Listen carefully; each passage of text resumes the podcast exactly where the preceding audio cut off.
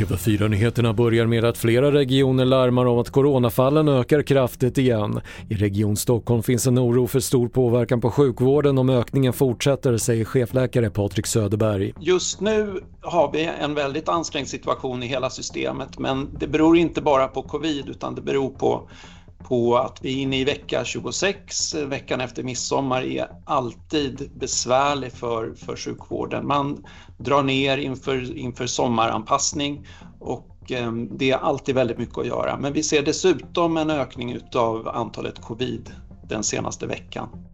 Flygstrejken rycker allt närmare för vid midnatt kan 900 piloter gå ut i strejk om SAS och pilotfacket inte kommer överens. Efter att norska pilotfacket sagt att man är beredd att låta flygbolaget gå i konkurs uppger norska TV2 att parterna nu närmar sig varandra.